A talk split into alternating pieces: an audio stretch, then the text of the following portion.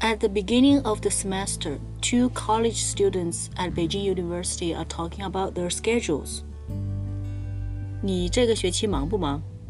挺忙的，我有三个专业课跟英语课，还有工作。哦，我也有英语课。你的英语课是几点的？我的是下午两点半的，你的呢？我的是早上八点的。哎，你在哪儿工作？在学校的语言实验室，哦，你每礼拜工作几个钟头？差不多十个钟头。每天两个钟头吗？不是，我礼拜五休息，礼拜一、礼拜三每天工作两个钟头，周二跟周四每天三个钟头。